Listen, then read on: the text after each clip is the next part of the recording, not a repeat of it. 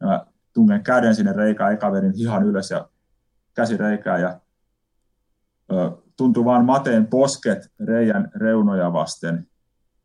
Ja siis se suu, suu oli siinä reijän keskellä, posket harras vastaan. Ja ongelma on se, ihan siis oma, oma vika, että mulla oli viiden tuuman kaira.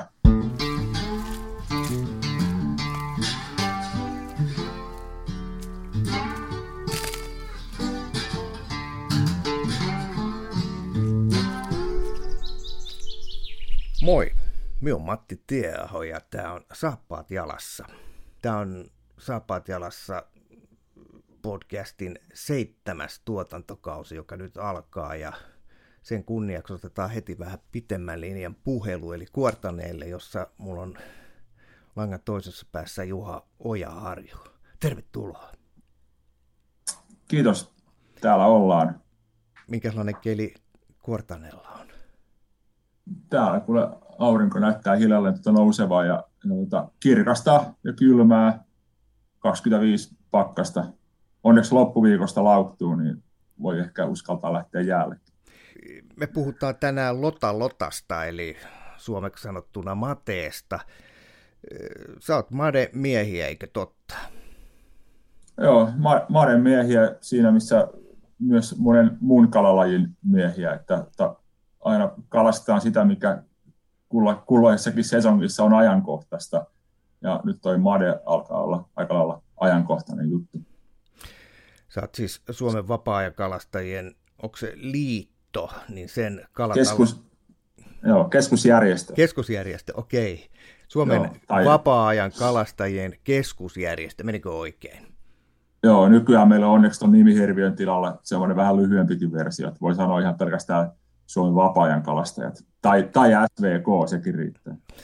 Niin, sä oot siellä kalatalousasiantuntija ja äh, olet alan miehiä, niin mites Salskiasta nuoresta miehestä tulee Mateen pyytäjä. Miten sä oot päässyt Mateen kanssa tekemiseen? Oh, no siis joo, mä asun Kuortaneella, mutta on tänne muuttanut 2006 Vaasasta. On siis alun perin vaasalainen ja, ja tota, Mateen kalastus on siellä Vaasan vesillä alkanut.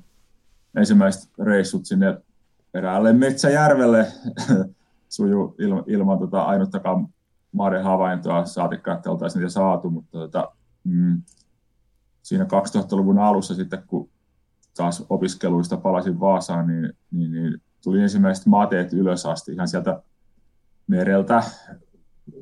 Österhankmoon niminen paikka on siellä Kyröjoen suistossa. Kyröjoen suistossa on ihan hyvä madekanta ja siellä, siellä tosiaan ekat, ekat mateet on tullut. Mikä ja, ja, niin, sano vaan. No, homma on tietenkin jatkunut sitten täällä, kun on Kuortaneelle muutettu, niin täällä on sitten hipätty paitsi Kuortanenjärvellä, niin, niin aika paljon tuossa Lappajärvellä, joka on tässä aika lähellä. Onko se Lappajärvi se vanha meteoriitin laskeutumispaikka? Onko tämä sama järvi? On, on, on joo, sinne se on syöksynyt joskus. Ja onko, se, onko se muuten syvä? Eikö made tarvi jonkun verran syvyyttä, ettei se ihan matalas viihdy?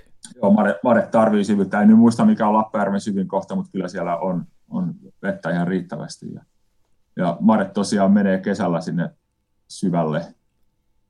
Ja tota, se, se nimenomaan siis etsii, etsii kylmää vettä, sen takia se kaipaa sitä syvyyttä. Mites jos katsellaan Mateen tällaista vuosikelloa, niin – onko made vaan tämmöinen sydäntalven pyyntikala vai? No joo, suurin osa mateista varmaan pyydetään tässä sydäntalvella, jolloin ne tulee matalaan kutemaan. Ja kesällä ne tosiaan on siellä syvemmällä. Mutta tota, syksyllä, oikeastaan alkutalvesta marraskuussa, niin oltiin jo tuolla Perhonjoella eräs, erässä jokisuvannossa niitä onkimassa siitä oikeastaan on markkausi alkanut. Niitä voi onkia siis pohjaongella. Tämmöinen virveli, tai, tai oikeastaan niin pohja onkin vapaa on semmoinen vähän tavallista virvelivapaa pidempi, jossa on semmoinen herkkyyskärki ja, ja, sillä heitetään sitten syötti pohjalle ja siinä on paino mukana, jotta se pysyy paikallaan ja sitten kun herkkyyskärki alkaa siinä väpättämään, niin, niin, niin voi, voi mateen tartuttaa ja ylös kelata. Se on oma, oma taiteenlajinsa sitten, että sen osaa sen tartuksen tehdä oikeaan aikaan, että se ei, ei välttämättä ihan heti, heti luonnistu kovin helposti, että tuota, tulee näitä pummeja, mutta tuota, kyllä se siitä sitten, kun tarpeeksi niitä tekee, niin jossain välissä hoksaa, että mihin, mihinkä väliin se tartuus pitää tehdä. Onko tämä vähän niin kuin paternoster-onginta, eli pitkä vapa heitetään, siellä on Joo. viimeisenä siiman päässä sellainen painava puntti ja sitten eh, tämmöisen perukkeen päässä on tämä sydämi. Kuvaile mulle tämä ihan sieltä. Joo, joo, joo. Pa- paternoster on yksi tämmöinen, ja ju- juuri, juuri paternoster on hyvä rigi, eli siis niin rigi tarkoittaa koukun siiman painon muodostama kokonaisuutta. Tällä on siis pääsiiman päässä on leikari, jonka ö, siihen päätypäähän on, on sidottu tota, mm, siimatapsi, jossa on paino, 30 senttiä siimaa ja, ja tietysti virran nopeudesta riippuen painon koko, mutta meillä oli luokkaa 80 grammaa. Ja siihen taas sitten siihen leikarin ylempään päähän, joka, johon on siis se pääsiimakin sidottu, niin siihen sitten koukkutapsi. Ja, ja se saa olla, no vähän paikasta riippuen, mutta tota, se saa olla vähän, vähän pidempi kuin se painotapsi, jotta se syötti varmasti on pohjalla.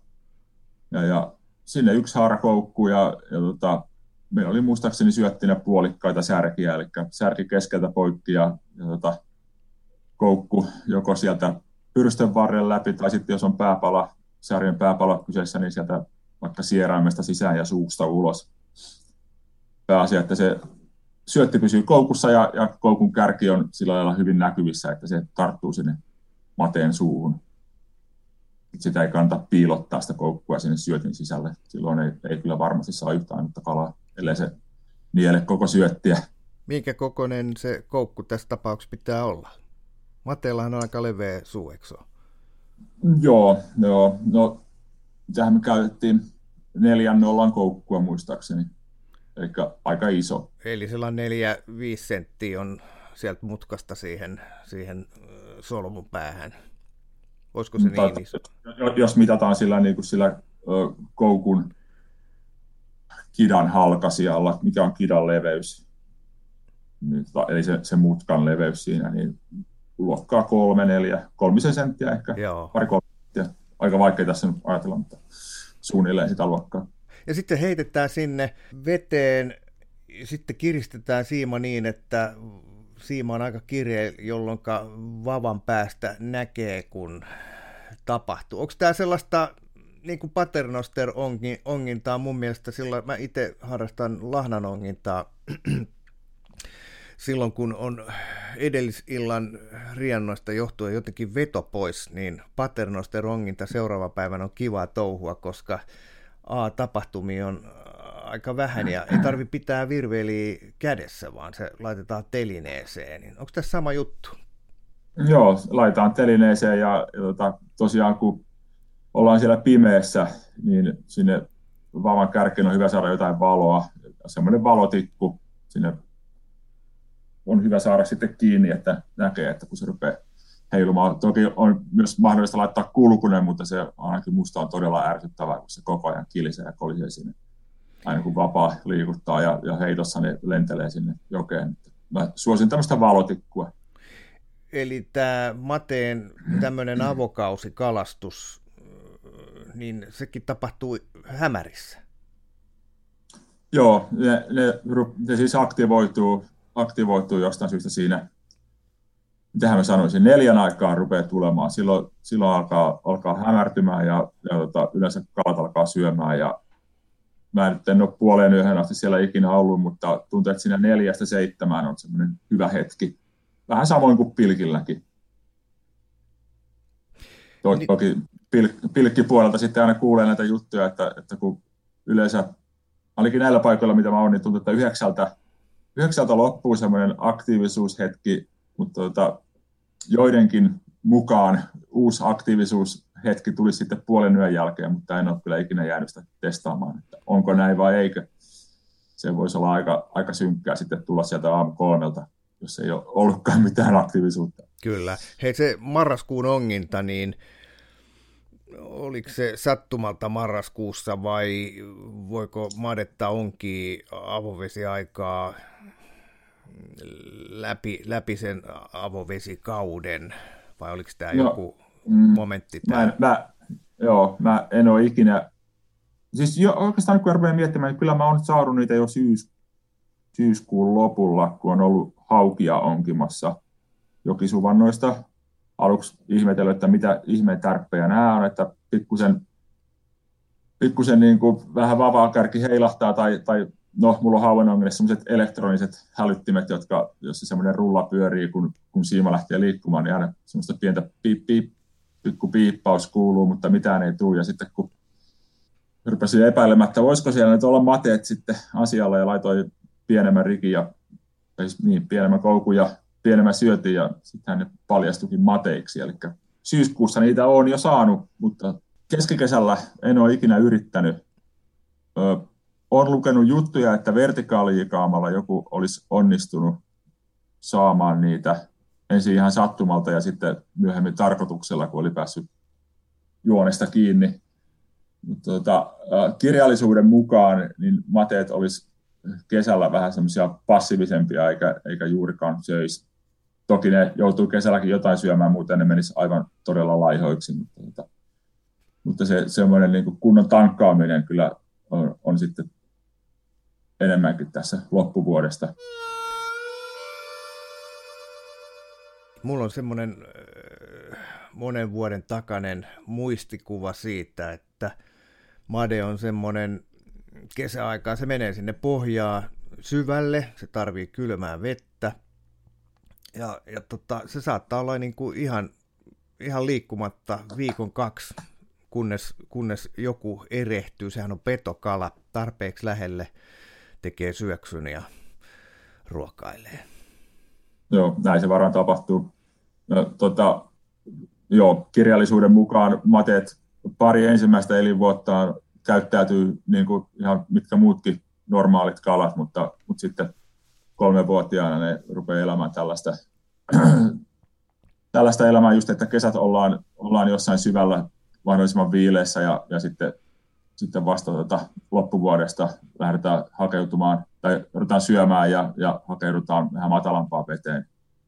Ja, ja se matalin, ma, matalimmassa olo on silloin, kun ne kutee, eli tässä niin kuin tammi-helmikuun taitteessa. Niin, se syksy, syksy, että ne aktivoituu, niin onko siinä se, että ne alkaa tankata itseä tätä kutukautta varten? Joo, joo. Ja, ja tietenkin syksyllä vesi on viileämpää ja, ja ne on, on siis tällaisia viileää vettä tarvitsevia ja suosivia, niin, niin viileässä vedessä niin sitten tosiaan muuttuu aktiiviseksi ja tankkaavat sitä sapuskaa sitten kutua varten, jotta saadaan energiaa niiden sukutuotteiden valmistamiseen. Eli tällainen niin kuin kansansuussa madetta tällä talvella pyydetään niin kuin, siksi, että se on kudulla. Mutta se, se kutu, se vähän vaihtelee.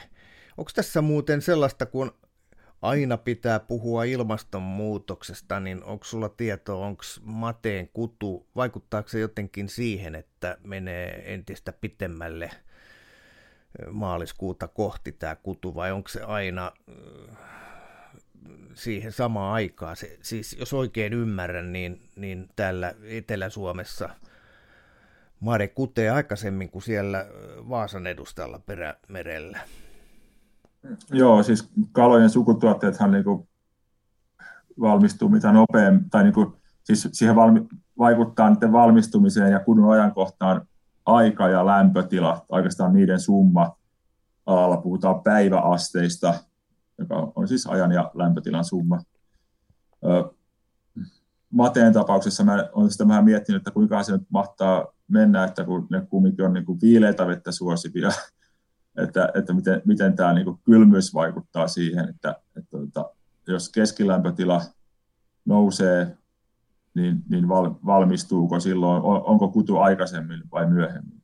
Mm.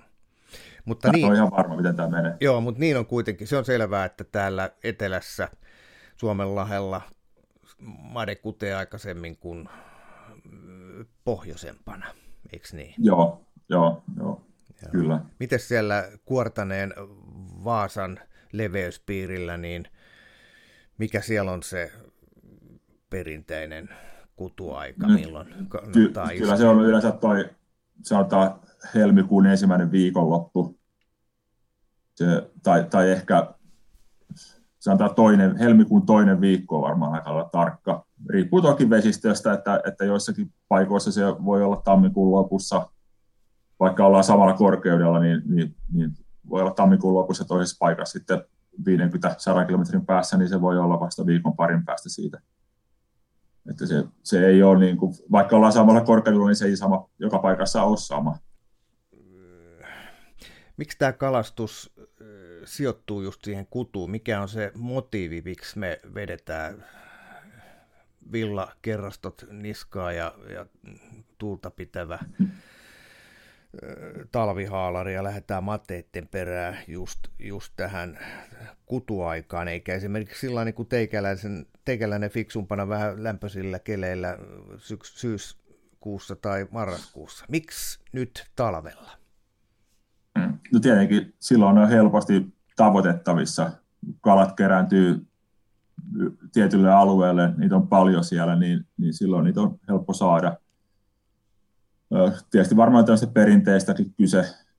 Tuo, tuo, tuo pohjaonginta noissa joissa ei välttämättä ole vielä semmoinen kaikille tuttu juttu, mutta tämä, tämä niin kuin mateen pilkkiminen alkuvuodesta, niin se on se, semmoinen enemmänkin niin kuin kaikille tuttu. Mm, se, se nyt ei välttämättä, niin kuin, ennen, ennenhän kun, kun ennen tätä lakimuutosta, kun pilki, tai mä en ole ikinä pilkkinyt, mutta aika moni pilkki ryöstäjillä ja erilaisilla haroilla sun muilla ulkoapäin tartuttavilla vehkeillä, niin sehän oli, oli leimallisesti nimenomaan silloin kudun aikaan, koska silloin ne kalat, mateet tuli siihen, niin kuin luuli tätä pilkkiä kutevaksi lajitoveriksi ja tulivat itse siihen kyhnyttämään, mutta tota, mutta nyt pilkitään ö, tämmöisillä ei ulkoapäin tartuttavilla ja, ja se ei enää ole samalla lailla pelkästään siihen kudun, kudun aikaan osuvaa, vaan, vaan myös jo niin kuin aika paljon ennen kutua. Koska pilkitään syötillä, niin se riittää, että siellä on niitä kaloja, ne ottaa syöttiin ja, ja niitä saadaan ennen kutua ja myös kudun jälkeen. Niin, silloin kun meikäläinen viimeksi kävi ihan vakavasti Maretta kokeilemassa, niin, niin mulla oli kahdenlaiset ottimet. Eli mulla oli sellainen, onko se nyt sitten Madehara, semmoinen, semmoinen, mistä lähtee monta koukkua joka suuntaan, näyttää vähän niin kuin ankkurilta. Aika huono vertaus, mutta se, se siis tiputetaan sinne pohjaan ja sitten nyytään siihen päälle, laitetaan sitten joku kalan kalan pala. Oliko, ol, oliko tämä laite Madehara? Joo, se on nimenomaan Madehara. Ja se on nyt, eikö se ole kielletty? Joo, no laki ei itse asiassa kiellä välinettä, vaan se kieltää menetelmän. Kalojen tartuttaminen ulkoapäin on kiellettyä. Okei. No se toinen, toinen laite, mikä mulla oli silloin, oli semmoinen pitkänomainen valkoinen, äh, valkoinen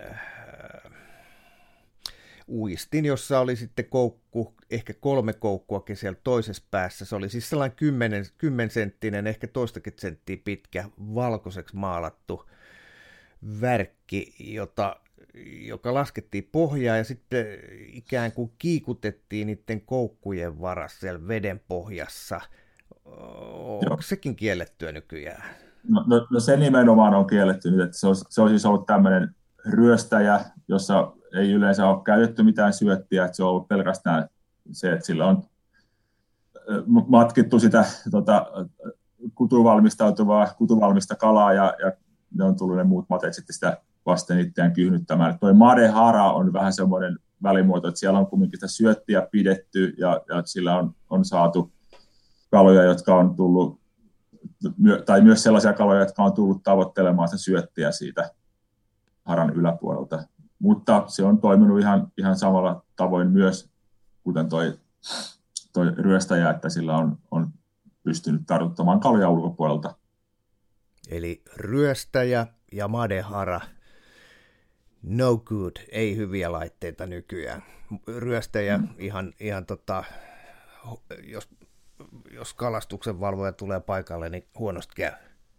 Joo, joo ryöstäjä on semmoinen ehdoton no-no, ja, ja Haran kanssa suplikkimies varmaan, varmaan pystyy sitten kertomaan, että olen, olen tässä nyt vain niin kuin pilkkimässä syötitetyllä pilkillä, eikä ole tarkoitus tarvittaa kaloja ulkopuolelta, vaikka käytännössä, mitä nyt on, on joskus nähnyt, niin ne on kai ollut kaikki alaleuasta, alaleuvan ulkopuolelta tarttunut. En tiedä, onko kaikki. Mulla ei ole omakohtaista kokemusta, en ole ikinä haraa omistanut, mutta tota, semmoinen kuva mulla on, että nekin on kumminkin niin ulkopuolelta tarttuneita ollut iso osa. Muistatko Mutta, muuten, milloin, milloin tämä on tullut tämä ryöstäjän kielto? Koska nyt uusi kalastuslaki tuli voimaan. Pitäisi muistaa vuosiluku, mutta on siitä joo, muutamia vuosia sitten sanotaan näin. Mutta ei kymmentä vuotta kuitenkaan. Että mä oon suorittanut ihan, ihan laillista kalastusta silloin, kun mä oon kokeillut. Joo, joo, joo, kyllä näin on. No miten sitten nykyään? Mitä sinne pilkkireikään nyt pudotetaan?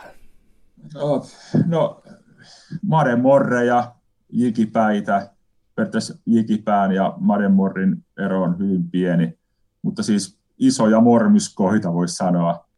Eli tämmöisiä sanotaan, mm, ne grammat voisi mennä, neljästä kymmenestä johonkin varmaan 80 grammaan välillä olevia. Kaikki, jotka tietää, miltä näyttää jikipää tai, tai miltä näyttää mormyska, niin, niin kuvittelee semmoisen koossa XXXL niin sellaisia. Ja niillä sitten jyskytetään pohjaa ja, ja niin, koukkuna, koukussa on syöttinä jotain, yleensä kalaa. Jotkut on käyttänyt jotain katkarapuja ja kananlihaa tai, tai jotain tällaista, mutta tota, mulla on yleensä joku, jotain kalaa siellä syöttinä. Ja sitä hakataan pohjaan, sitten yhtäkkiä sen sieltä joku nappaa, jos nappaa. No minkälainen koukku siinä on sitten, jos, jos äh, puhuttiin tuossa alussa koukusta numero neljä silloin syksyllä, niin onko tässä... Joo, tai, tai koukusta, koukusta numero neljä kautta nolla, eli okay. nelonen on aika paljon pienempi kuin neljä kautta nolla, mutta siis todella semmoinen iso, about samaa kokoa, voi ehkä olla joku vähän isompikin vielä koukku, ja, ja tota, mm, siihen voi laittaa vielä sitten tämmöisen Stingerin lisäksi, eli, eli tota, langan päässä oleva kolmihaarakoukku, jolla sitten voidaan varmistaa paitsi se syötin pysyvyys siinä, niin, niin myös sitten, että se, jos, sen, jos sen kalan joskus onnistuu saamaan, niin se pysyy sitten paremmin siinä koukussa kiinni. No tässä isousmurrissahan se on sen painon puoleisessa päässä se kohta, johon siima sidotaan, niin mihin tämä stingeri pistetään? siihen samaan lenkkiin, ellei sille ole sitten omaa lenkkiä, että, että monissa Morreissa on sille Stingerille oma kiinnityslenkki siinä, siinä tota, koukun juuren kautta, koukun juuren ja, ja siiman kiinnityslenkin välissä yleensä jossain sillä alueella. Kun tämä lakimuutos tuli, uusi kalastuslaki ja ne ryöstäjät ja madeharat joutu huonoon valoon tai niiden käyttöä ei se ei ole enää soveliasta, niin mitä sä luulet, vaikuttiko tämä äh, Mateen kalastusintoon mitenkään? Mä, silloin kun mä tosiaan kävin, niin kaikki käytti ryöstäjää tai madeharaa. Mm, en tiedä. Toivottavasti ei, mutta, mutta voin kyllä kuvitella, että jos on tottunut sitä ryöstäjää kautta haraa vuosikaudet käyttämään, niin, niin voi sinne tietenkin olla orpo-olo yhtäkkiä, kun sitä ei saakaan sitä tuttua välinettä enää käyttää ja pitäisi luottaa siihen uuteen, uuteen metodiin. En tiedä, miten on käynyt. Todennäköisesti osa käyttää vieläkin, eihän meillä ole kumminkaan kalastuksen valvojia niin paljon, että tuolla olisi jäälakeuksilla pimeillä ihmisiä sitä tarkastamassa, mutta tämä on vähän sama asia kuin, että ylinopeuden ajaminenkin on kiellettyä.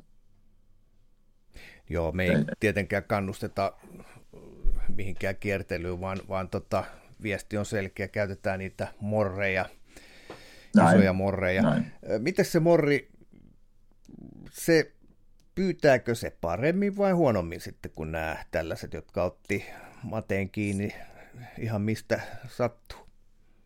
No, mä en tiedä, mulla ei ole vertailukohtaa, mä oon aina pilkkinyt morrilla. Niin en osaa sanoa. Va- varmasti on sellaisia päiviä, jolloin olisi voinut saada. No varsinkin toi, jos miettii jotain kutua, että jos, jos nyt ollaan siellä jäällä ja se kutu on nyt ihan täysillä käynnissä, suurin osa paikalla olevista kaloista kutee, niin ne, todennäköisesti ne ei ota silloin siihen syöttiin.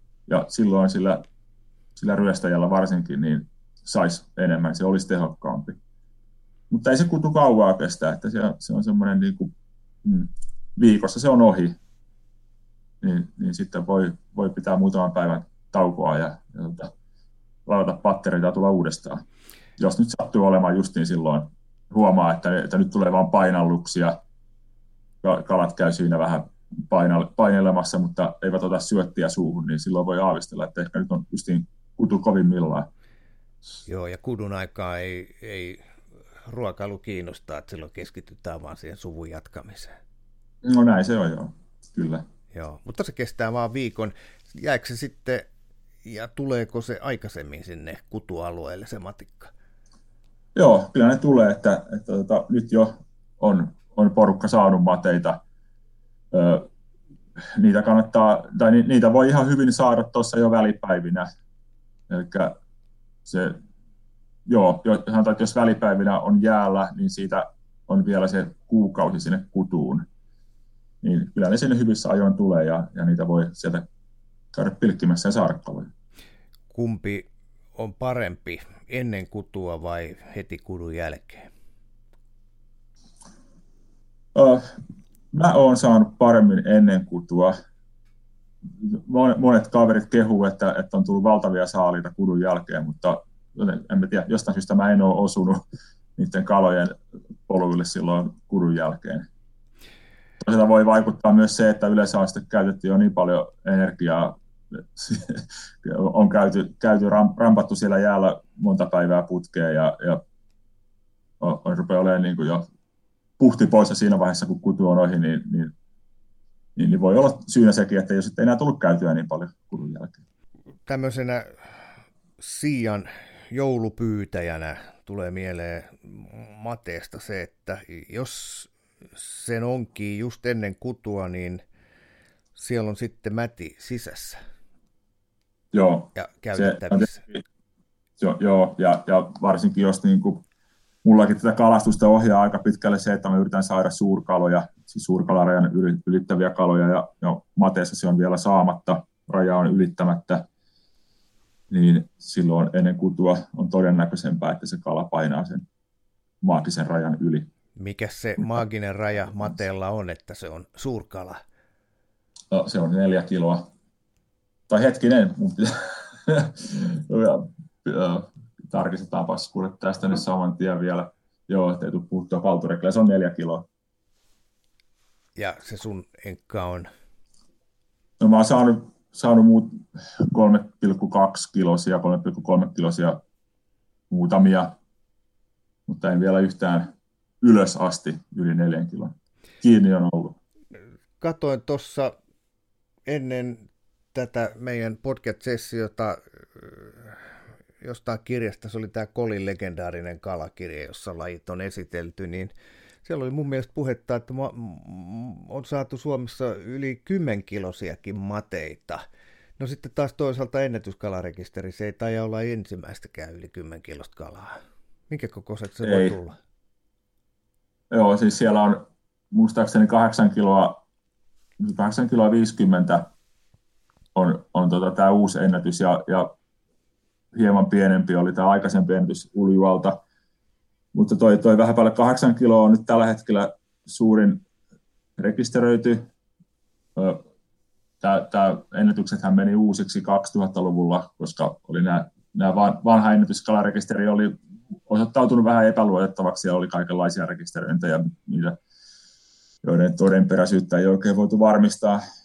Mutta tuota, todennäköisesti näitä sanotaan luokkaa 10 kiloa olevia mateita kyllä ui Suomenkin vesissä, ja juttuja on varsinkin tuota Ulijuolta, mistä näitä, mikä on tunnettu suurmadepaikka, niin monenlaista tarinaa, että on ollut ihan hirveän kokoisia kaloja kiinni, jotka ei vaan ole sitten tullut reikään.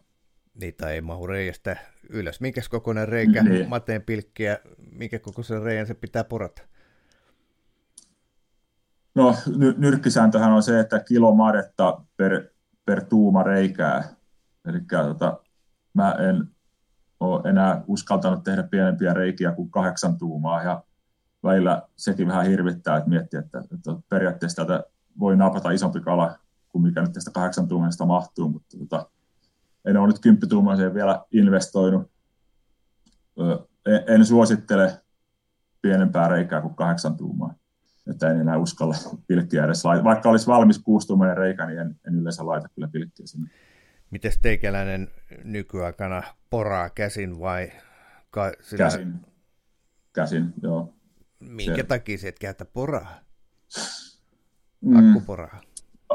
No, mä nyt olen kuitenkin ihan omasta mielestä vielä riittävän hyvässä kondiksessa, että mä pystyn poraan, porailemaan ne ja, ja siinä ei ainakaan akku lopu kesken sitten, että jos se akku loppuu, niin sitten hengähtää pari minuuttia, niin taas on akussa virtaa, että jaksaa pyörittää reikiä. Minkälaista pyyntiä se mateen pyynti on näiden kairausreikien suhteen? Mä, mulla on sellainen käsitys, että silloin kun ongitaan tai pilkitään kilpaa vaikka kisoissa, niin, niin siinä voi muutaman tunnin aikana pilkki kilpailija porata satakunta, vajaa satakunta reikää – minkälainen taktiikka mateen ettimisessä ja pilkkimisessä on? No ei se kovin kaukana siitä ole. Toki mä, mä en kyllä, mulla tulee ehkä porattua semmoinen 30 reikää illassa. Tiedän, että olisi syytä porata enemmänkin ja vaihtaa nopeammin paikkaa, mutta, tota, mutta, mutta se on se, mikä on yleensä kun on ruvennut miettimään sitten illan loputtua, että paljonko tuli porattua, niin se, sen, sen verran yleensä tulee, ja, ja tota, mikä tarkoittaa about mm, vajaata kymmentä reikää tunnissa. Se tapahtuu näin, näin se pilkkiminen ihan yksinkertaisesti, että ensin kaadetaan reikä ja sitten pudotetaan se syötti sinne pohjaan, se morri, ja, ja sitten nylkytetään sitten jonkun aikaa. Kuinka kauan kannattaa ottaa ennen kuin alkaa kairaa seuraavaa reikää? Mm, no toi on yksi taktiikka, mutta to, itse tulee tehtyä yleensä semmoinen kolme neljä reikää kerralla ja, ja tota, sitten käy niitä läpi. Mutta mm, yleensä ne ottaa aika nopeasti. To, toki siinä voi, joskus, joskus voi olla, että siinä on kahvia juonut ja, ja istunut ja ollut vähän liian pitkään reijällä, niin sitten yhtäkkiä sitä täräyttääkin joku made, että ei, ei se ikinä ole mitenkään varma, että se saman tien ottaisi. Aikaisemmin mulla oli semmoinen kuva, että, että Made kyllä aina ottaa, jos se vaan sattuu kohdalle, mutta nyt kun on tässä parina viime kautena pitänyt kaikuluotainta mukana, niin on huomannut, että ei se todellakaan ollut näin, vaan, vaan siellä kaikuluotaimessa aika useinkin näkyy kaloja ilman, että ne ottaa. Viime talvenakin oli, oli kyllä niin kuin monta reissua, että, että sai ehkä yhden kalan, mutta illan aikana kaikuluotaimessa näkyy reilusti yli kymmenen kalaa. Hyvä, kun mainitsit tuon kaikuluotaimen. Suosittelet tietenkin sitä, kun itse käytät. Miten se pelaa? Madettahan pilkitään aika matalasta veestä. Joo, kyllä se pelaa. että siinä yhtäkkiä vaan sitten näyttää vähän siltä, kun se pohja tulisi lähemmäksi, että kun ne pohjaa pitkin menee, niin, niin voi huomata, että aha, pohja nousikin vähän ja sitten tajuat, että sehän, sehän onkin made niitä, no se vähän riippuu. Joskus, joskus ehtii just, just huomata, että nyt siihen tuli joku ja se on saman tien jo kiinni. Toisena kertana sitä vaan katselee, että jaha, nyt siellä taas maden menee, mutta eipä sitä näköjään kiinnosta ja, ja niitä siellä ui, ui edes takas. Onko se tällaisessa matalassa vedessä se mateen ilmestyminen siihen kaikuluotaimen kuvaa, se on suhteessa niin iso, että niin kuin sanoit, kuvailit, että yhtäkkiä vaan pohja nousee, eli, eli se täyttää sen kaikukeilan koko mitalta. Joo, joo.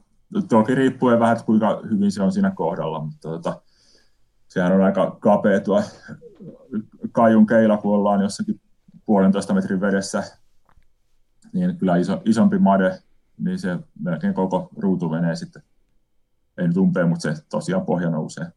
Mm. Miten se sun taktiikka kuulostaa siltä, että syvyys jään alla noin puolitoista metriä, tai jää, onko se jään pinnalta vai jään pinnan alareunasta? No. Niin, niin joo, no, no, siis kaiken kaikkiaan, että, että tota pinnalta, niin, että siellä jään alla on sitten se about metrin verran vettä. Toki riippuu vähän paikasta, mutta mm, metristä kahteen on yleensä ne syvyydet, missä mä kalastan madetta. Miten se sun taktiikka, sanotaan nyt, että jos sä kairaat neljä reikää peräkkään kahdeksan tuumasella kairalla käsin, niin, niin tota, mä yritän miettiä, miltä se meikäläis tuntuisi, jos mä vetäisin neljä reikää kahdeksan tuumasella, niin sittenhän mä heittäy, heittäytyisin jääkannelle pittuelle ja huilaamaan puoleksi tunniksi. Mutta vedät sä ne niin kuin rannasta poispäin tietyn välein vai, vai jotenkin muuten? Miten se, mikä se sun taktiikka no, on? No, tota, jos, on, jos mä oon niin hakemassa sitä kalaa, niin silloin mä kairailen eri syvyyksille. Koitan justiin tällä lailla, että, että tota, rannasta ulospäin tai, tai ulkoa rantaan päin. Mutta sitten jos on jo vähän aavistusta, että nyt on niinku tullut yksi kala tai muutama kala vaikka joltakin sanotaan puolentoista metrin syvyydeltä, niin sitten sitä yrittää kairailla niitä, niitä reikiä sille, sille syvyyslinjalle. Eli se syvyyskäyrä, se on niin kuin oleellisempaa. Joo, joo, kyllä. Eli ja se... aina vähän se, jos siellä, on, jos siellä on muita pilkkiöitä, niin sitten tietenkin pitää ottaa vähän huomioon, että, että, että tuota, yrittää semmoiselle alueelle, missä ei muut ole käynyt porailemassa, että olisi semmoisia rauhallisempia kohtia. Miten se kuvailisit aluetta, josta sä haet madetta? Ollaan mm. sitten, niin, sitä voi vissiin jonkin myös jo, joista. Joo, jo, joista mä en ole pilkkynyt mateita, mutta, mutta tämmöisiä tota, kar, karikoiden, kivikoiden reunat, tai, tai jos on joku tämmöinen muuta aluetta matalampi, joku tämmöinen, jos sanotaan, että jos, jos ympäristössä on neljä metriä vettä ja siellä on sitten yksi tämmöinen pieni patti, missä onkin vain pari metriä ja se on, on kova pohja, niin, niin se on aika lailla houkutteleva madepaikka.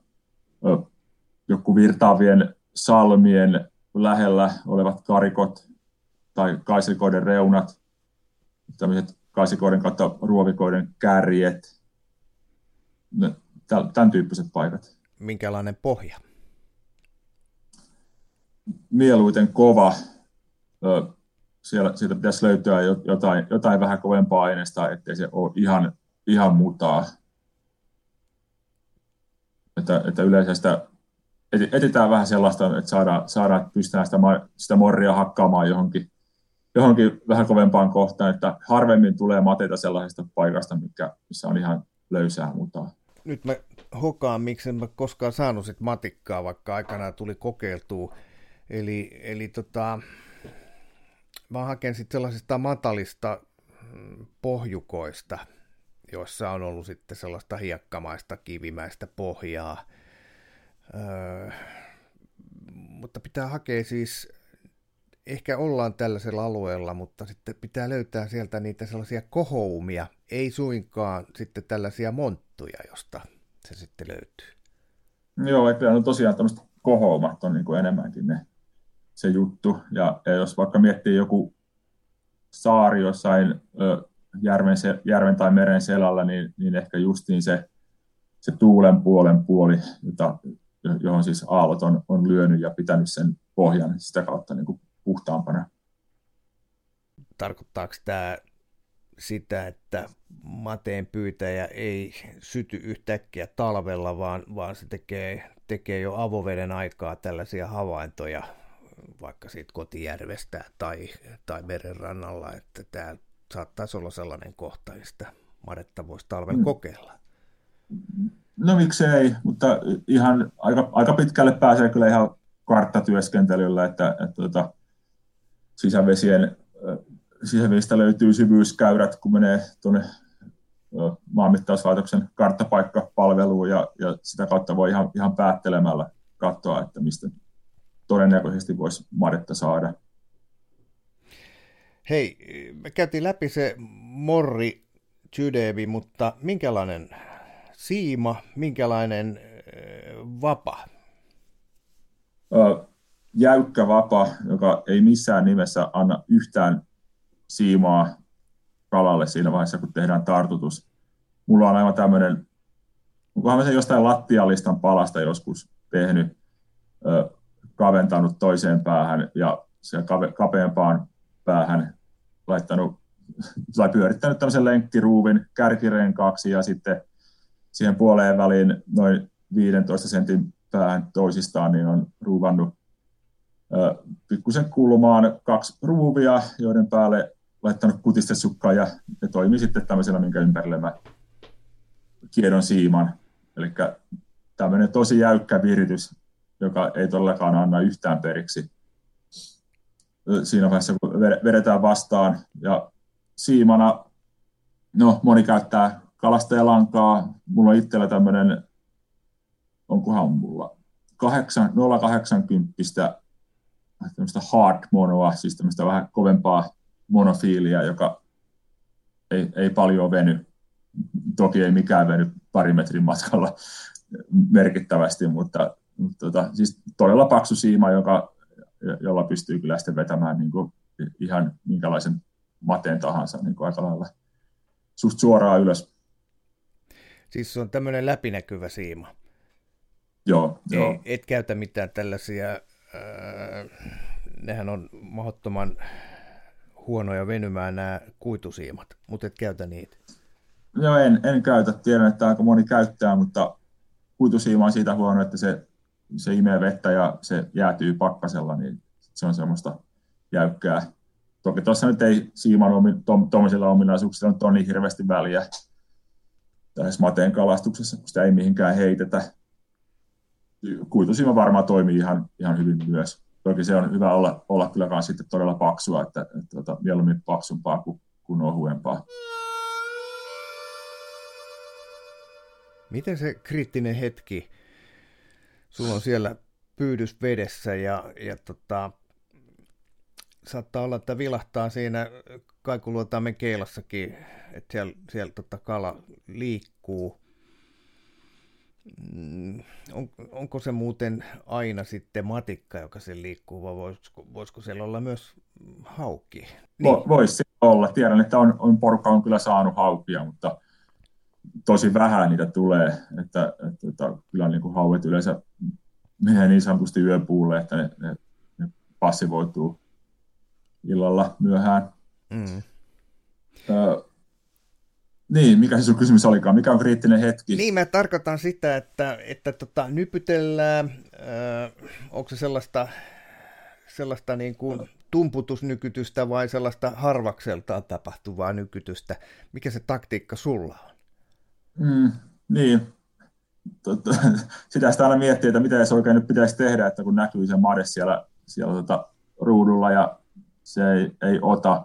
Kaik, kaikenlaista pitää kokeilla, että, että, että tota, millä sen saisi ottamaan. Mä, mä yleensä mä hakkaan sitä pohjaan sellaisissa niin kuin rytmikkäissä jaksoissa, joiden välissä me pidän pienen tauon. Että sanotaan vaikka joku tyylin 1, 2, 3, 5, 6, 7, 8, 9, tai niin, joka kolme viikon sekaisin se kymppi.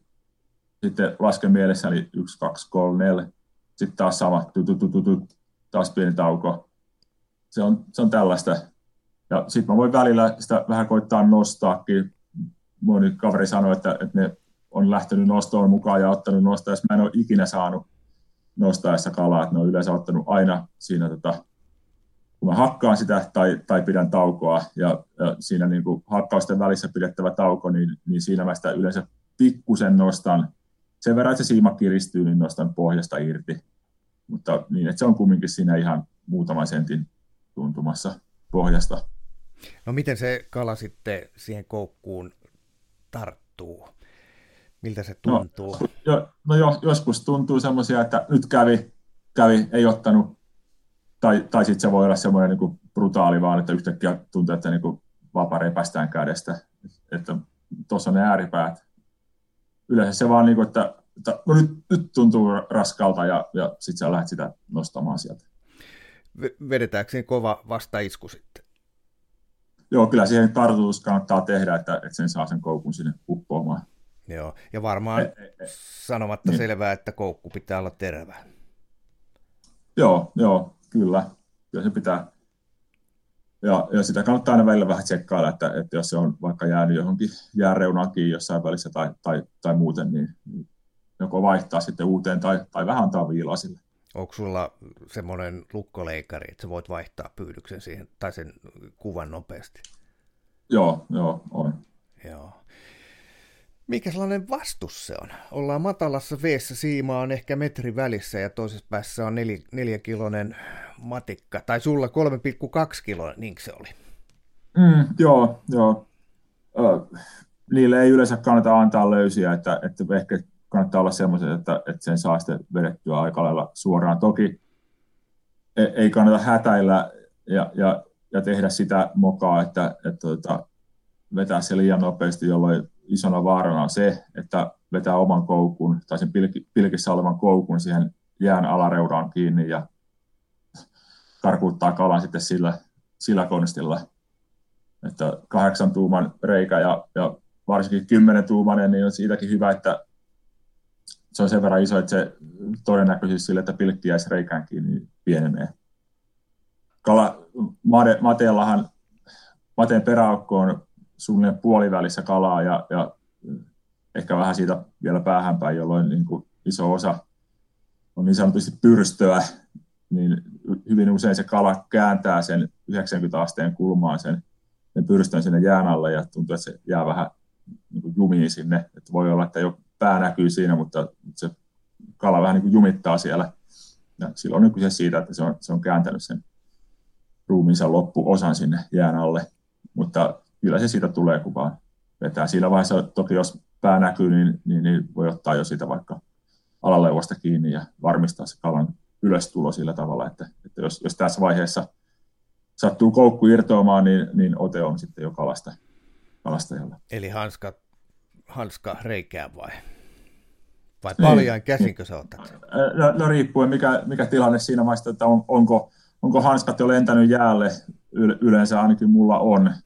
että tota, se, semmoiset, semmoiset tota, isot rukkaset kädessä, jotka ihan heilauttamalla saa sitten tipautettua, niin, niin, niin on, on sitten, e, ei tule ainakaan sen takia sitten mitään mokaa, että, että hanskat kädessä niin jotenkin sohlaa. Joo, ja nostokoukkuu varmaan voi käyttää, jos on arka luonne. Nostokoukkua voi käyttää itse, itse nostokoukkua omista, että, että en mä ole siihen nähnyt tarvetta. Että se oli varmaan enemmän silloin, silloin tota hara tai ryöstäjä, ryöstäjäaikakaudella, jolloin nostokoukuilla oli enemmän tarvetta, koska kaloja oli, oli kiinni sieltä ihan mistä sattuu, ja ne oli, oli poikittain tulossa sitten, ja, ja eivät sen takia tulleet reikään, että koukut oli kiinni jostain, jostain mistä ei pidä selästä tai mahasta, ja mutta sitten nostokoukulla oli saatu sitten ne käännettyä ne kalat oikeaan asentoon, mutta nythän kalat on käytännössä aina suusta kiinni, ja se on pää edellä tulossa sieltä, niin, niin sille nostokoukulle ei sillä lailla tarvetta. Tässä Kolin kirjassa, jota aamulla selasin, niin siinä kerrottiin, että, että kun aikanaan luoja teki kaloja, niin se teki ensin kiiltävät kalat ja sitten kun jäi jotain jämiä jäljelle, niin se muotoili niistä sitten mateen, josta tuli niin ruma, että se piilottelee siellä, siellä järven tai meren pohjassa koko aika. Mitäs mieltä sijoit? Onko made, onko se ruma ja ei syötäväksi kelpaava otus vai onko se kaunis ja herkkä? Mm, no kyllä se ehdottomasti mun mielestä on kaunis. Siitä mä en tiedä, onko se herkkua, että, että, että tota, mä, jos tuon kotia mateen ruuaksi, niin mä saan sen kyllä syödä ihan, ihan itse yksinään, että, että kukaan lapset tai vaimo ei, ei siihen kyllä sitten koske. Ehkä se johtuu meikäläisen ruoanlaittotaidosta tai en tiedä mistä, mutta tota, ö, mä, mä, en kalasta madetta ruuaksi, vaan, vaan ihan kalastamisen takia ja, ja ehkä suurimpana pontimena siinä on, on no, tämä suur, suurkalan saaminen, mutta, mutta myös se, että se on, minusta siis yksinkertaisesti vain hauskaa ja, ja jännittävää kalastusta. Niin, oliko se niin, että madetta pyydetään perjantai- ja lauantai-iltaisin, kun alkaa hämärtää? Niin, suurin osa tekee näin. Silloin kun sesonki on kuumimmillaan, niin, niin silloin, silloin lähdetään heti töistä hyvin tota, nopeusrajoituksien mukaan ajamaan täysillä kohti rantaa keskellä viikkoa. Kun sä kalastat vaan sen kalastamisen ilosta, niin tehdäänkö tässä mateenpyynnissäkin tällaista catch and release-kalastusta? Päästät takaisin? No, si- no silloinhan se on nimenomaan tätä, että jos ei niitä ruoksi oteta, niin, niin silloinhan ne laitetaan takaisin. Mulla on aina, mä siis kuljetan, kuljetan vehkeitä tämmöisessä ahkiossa, ja, ja mulla, mä, mulla on tota niin, tämmöinen mehukattitölkistä tehty öö, väline, tämmöinen äyskäri, joka siis mahtuu pilkkireikään, niin mä sillä täytän yleensä sen ahkion vedellä. Ja se on siis sen takia, että jos mä, saan, jos mä satun saamaan sen enkkamateen, sen, tota, yli nelikilosen, niin, niin se säilyy siellä ahkiossa, vedellä täytyessä ahkiossa sen aikaa elävänä ja hyväkuntoisena, että mä saan kaikki punnitus, valokuvaus, sun muut välineet valmiiksi. Ja kun se on siellä vedessä, niin, niin sille tosiaan ei, ei käy kuinkaan. Ja, ja voisin sieltä nostaa, nostaa muovipussiin ja punnita, laittaa se takaisin sinne veteen ja, ja tota, pyytää, jos mä en ole kaverin kanssa kalassa, niin, niin joko laittaa itse laukasimen valmiiksi ja, ja sitten ottaa kuva ja vapauttaa, tai, tai sitten pyytää, pyytää jotakuta muuta ottamaan kuvan. Että näin niin kuin, olen etukäteen miettinyt, että mit, mitä jos ja mitä sitten kun se tulee se kala, niin, niin miten toimii. Okei, mä, mä, vaikka mä nyt en ole saanut vielä sitä nelikilosta, niin kyllä siellä Lahtiossa on muutama kala käynyt uimassa ihan sen takia, että saa otettua kivoja kuvia ja että se kala säilyy hyvässä kunnossa. Joo, ja näitä sun temppuja voi, voi ilman, ilman tota korvausta muutkin hyödyntää, eli mehukas jäyskäri ja, ja, ja pulkka täyteen vettä. Kuulostaa mm. jännältä. Joo, ha- hauen täkyonginnassa tämä on ihan, ihan yleinen tapa Suomessa, että, että, että se pulkka täytetään, kun saadaan, saadaan täkyonget pyyntiin, niin seuraava homma on täyttää pulkka vedellä ja sitten kun kala ja isoja haukkeja tulee, niin ne on sitten siellä pulkassa sen aikaa, että tosiaan saadaan ne dokumentoitua. Niin, onko se Made sun mielestä mä itse olen miettinyt, että sehän on vähän kuin tämmöinen vedenalainen kepardi tai leopardi, että sehän on tosi, mm. tosi hieno kala. On, on. Ja, ja niin kuin ei ole kahta samanlaista, että, että, tota, toki niin kuin vesistöjen välillä se väritys vaihtelee, mutta myös sitten siellä vesistöjen sisällä, että, että, että tota, jos päivän aikana saa sanotaan viisi madetta, niin jokainen on, on vähän erinäköinen. Osa voi olla todella tummia, että niissä ei paljon ole mitään vaaleampia läiskiä, toiset voi ottaa sitten pääasiassa sitä vaaleita ja muutama tumma läiskä, että, että se on aika iso se variaatio siellä ihan saman kannan sisällä.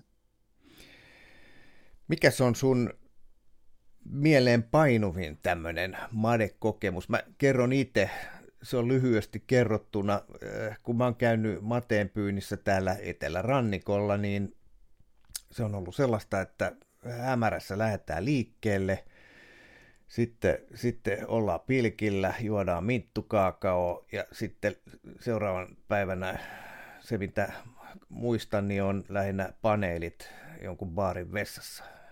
Onko sulla samanlaiset muistikuvat? Ei, ei, mulla on vähän synkempiä muistikuvia. Että... Onko sun sama kuin Hissu Hietalahdella? Mä jututin sitten tuossa pari vuotta sitten ja se sanoi sillä että se on kumma juttu, että, että tota, ne mieleenpainuvimmat hetket ei ole ne kalat, jotka on ne kaikkein suurimmat, vaan ne, ne kalat, ne isot kalat, jotka on päässyt karkuun. Mikä no just, on sun, sun keissi? No mun keissi, siis tuntuu, että kaikilla on joku, joku iso made, joka pääsi karkuun, mutta mulla on itse asiassa kaksi kappaletta.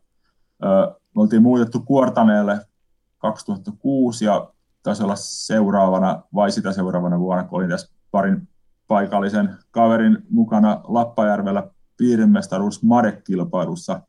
En osallistunut kilpailuun, mutta olin, olin vaan muuten mukana ja ö,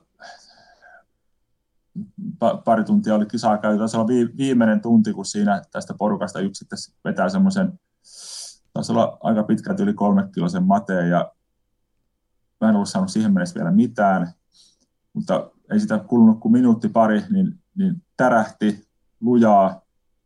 No, nostin kalaa ja että nyt ihan valmistautunut, että nyt se tulee reiästä, mutta ei tullutkaan. Ja oli jumissa. Mä että mun mademori on nyt jäänyt johonkin väärään paikkaan varmaan kiinni. Ja mä tungen käden sinne reikään, eka vedin hihan ylös ja käsi reikää ja ö, tuntui vaan mateen posket reijän reunoja vasten. Ja siis se suu, suu oli siinä reijän keskellä, posket harras vastaan. Ja ongelma oli se, ihan siis oma, oma vika, että mulla oli viiden tuuman kaira. Ja niin kuin tuossa puhuin alussa, niin, niin tuuma per kilo madetta, eli sieltä olisi pitänyt mahtua se viiden kilon kala, mutta tämä kala ei mahtunut. Ja mietin, että mitä, mitä mä nyt oikein teen, ja, ja sille hätäpäissään niin sitten päätin, että se mademorri tuntuu nyt tuossa, että mä otan sitä mademorrista kiinni ja, ja tota, vedän, vedän sen sillä avu, sen, sen avustuksella sitten sen kalan sieltä ylös. No oikeastaan samalla hetkellä, kun mä nappasin kiinni siitä mademorrista, tai tässä tapauksessa oli kyllä jikipää, kuitenkin, niin otin sitä kiinni valmistauduin vetämään, niin se Mare jotenkin väänsi itsensä irti siitä. Ja sinne meni. Suurkala.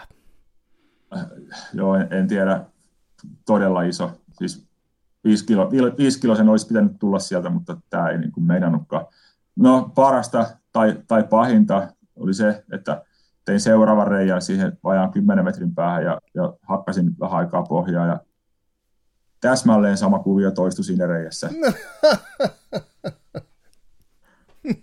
en usko, että oli sama kala, mutta, mutta vähintään yhtä iso. Taas, tuntuu, että, että, joo, että suu, suu, on nyt mahtunut reikään, mutta se ei, ei, ei vaikka tässä nyt kuinka vetää täällä siimalla, niin se ei niin kuin tuu sieltä. Ja taas mademorristakin ja, ja kala irti.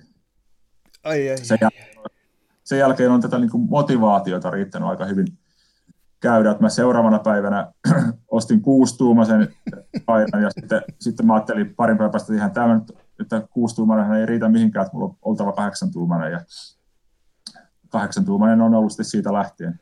Mutta tuota, semmoisia kaloja ei ole löytynyt. Joo, sori, että mä nauran. Mä aina välillä muistutan mun kavereet siitä, että vahingon ilo, se on onnen tunteesta jaloin sillä, että ku, kuulee ka, kalakaverin juttuja siitä, miten, miten tota, on niin lähellä, mutta sitten kuitenkin käy huonosti, niin, niin siitä tulee semmoinen, semmoinen myötäelämisen vahva tunne. Joo, ja, ja niin kuin pahinta se, että ei, ei voi syyttää ketään muuta kuin itseään. Täysin oma vika. Oliko ketään todistajia? Joo, siis olihan siinä porukkaa ympärillä, mutta eihän kukaan niin kuin tiedä, että mitä siellä on tapahtunut sillä mm. lailla, kukaan tai voi, voi niin kuin nähdä sinne. Enkä itsekään näe, niin tunsin vaan. Ai että, ai että, Juha Ojaharju, tämmöiseen, tämmöiseen onnen tunteeseen, mikä mulla mul nyt on, niin on, on hyvä lopettaa. Ihan mahdottoman hyvät vinkit siitä, miten madetta voi onkia, ja nyt niin kuin tuossa alusta oli puhetta, niin tässä sydäntalven aikaa se pyynti sesonkin on parhaimmillaan. Juha, mä kiitän sinua ja miten se sanotaan kalamiesten kesken, että kireitä siimoja. Mm, näin juuri, kireitä siimoja sinne kanssa.